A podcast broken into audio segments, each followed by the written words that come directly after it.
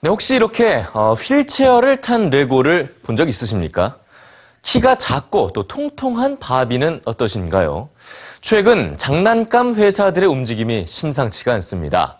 이 고정관념 탈피를 위한 노력들이 이어지고 있는데요. 자, 다양성으로 무장한 장난감들의 유쾌한 변신 뉴스주에서 만나보시죠.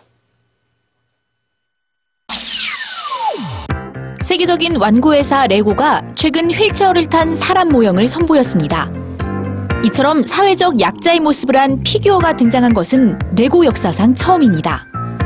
런던에 위치한 메이키사는 3D 프린터로 장난감을 제작하고 있는데요.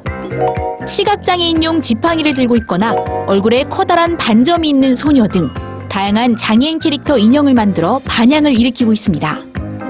바비 인형으로 유명한 마테사 역시 피부색과 키, 체형 등이 각기 다른 2016년형 바비를 출시해 바비 인형 탄생 이후 가장 현실적인 바비라는 평가를 받고 있는데요. 지금 완구업계의 화두는 편견을 벗고 다양성을 잇는 일입니다. 그 중에서도 대부분의 장난감 회사들이 젠더 마케팅을 포기하는 사례가 뚜렷하게 늘고 있습니다. 포문을 연 곳은 북유럽의 완구업체 탑토이. 요리도구와 아기 인형을 가지고 노는 남자아이, 물총을 가지고 노는 여자아이 등의 모습을 실은 상품 안내서를 통해 장난감의 성별 구분을 없애는 캠페인을 벌이고 있습니다.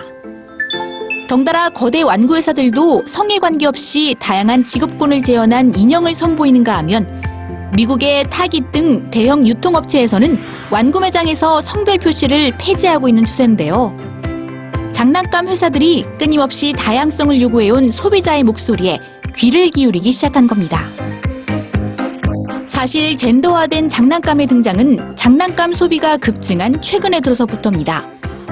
1900년대 초반만 해도 블록이나 공, 동물인형 등 성별의 구분이 모호한 장난감들이 많았는데요.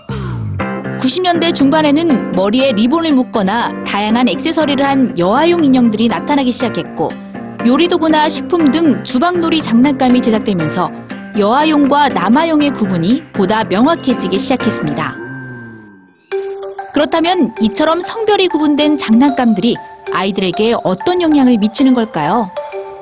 캘리포니아 대학교의 엘리자베스 스위트 박사는 이런 장난감들이 아이들의 놀이 선호도와 스타일을 결정한다는 연구 결과를 발표했는데요.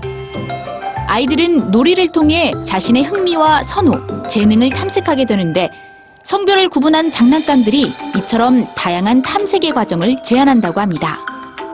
영국의 시민단체 Let Toys Be Toys는 아이들이 이런 장난감을 가지고 놀면서 여성의 일과 남성의 일을 구분짓게 되고 이러한 고정관념은 성인이 돼서도 바꾸기 어렵다며 우려를 나타냈습니다.